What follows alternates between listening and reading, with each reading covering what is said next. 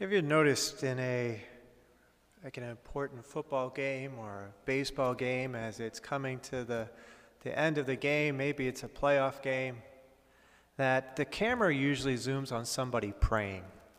You, you see someone over there, their hands are, are clasped, and they're just, what at least the, my, my, it appears to be that they're in deep prayer, an intercession that, that their team will win. And, and makes me kind of wonder, it's just I go, what about the other fans on the other side? You know, who are, who are saying the same prayer. Are, are their prayers heard? Is one heard and one not? Like, where does God stand? What's God's perspective here?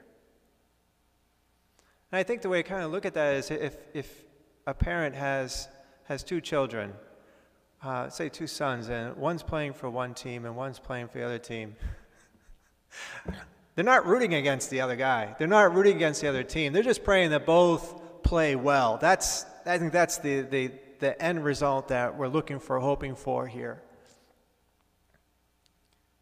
You know, the, the clarity of, of who we root for, sometimes it's, it's clearer than others.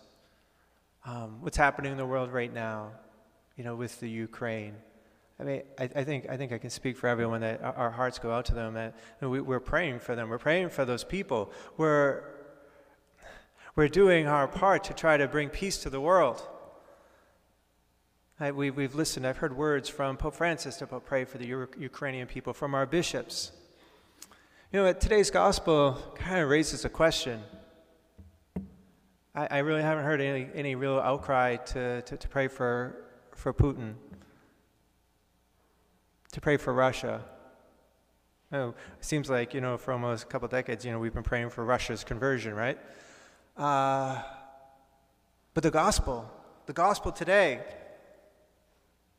Jesus says, You have heard that it was said, You shall love your neighbor and hate your enemy, but I say to you, love your enemies.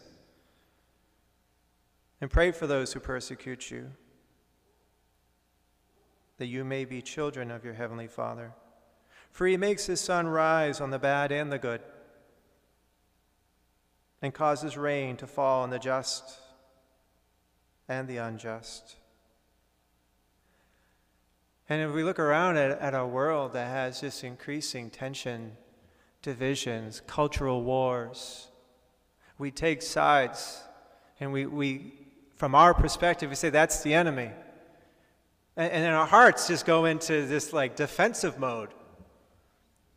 And that's where the evil one comes in, and a lot of toxic spiritual waste takes residence in our heart and causes division in our heart. And we're losing, we're losing the battle. To pray for our enemies. I think it was St. Ambrose who, um, in Milan, he was a shaker and a mover and just really wanted to bring God's kingdom from heaven to earth. And he rubbed a lot of people the wrong way. And he had a lot of enemies. And it, he was known to, to really pray for his enemies. Like if you wanted to get on his prayer list, all you had to do was somehow come out against him, and he would just, with all his energy, he put a target on your heart and your soul and pray for you. How would that change our world? If we, as Christians, who are desiring, claiming to be imitators of Christ, would take him at his words and to pray for our enemies. How would that change our relationships, our marriages, workplace? Imagine how it would change the sporting arenas, the relationship between Red Sox and Yankees. If we could just pray like, just really just pray. For those that, that we, we experience to be our adversary in some way. Pope Francis recently said, you know, the, that this is really the call for us and the path for us to be saints, to be holy. He said, God the Father is merciful. Are, and you? Are you merciful? Are you merciful with the people who have hurt you or who do not love you? If He is merciful, if He is holy, if He is perfect, we must be merciful, holy, and perfect like Him. This is holiness. A man and a woman who do this deserve to be canonized. They become saints. So simple is the Christian life.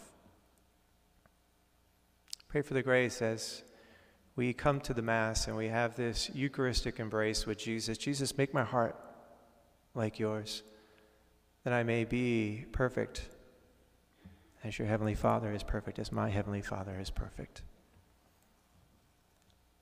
Amen.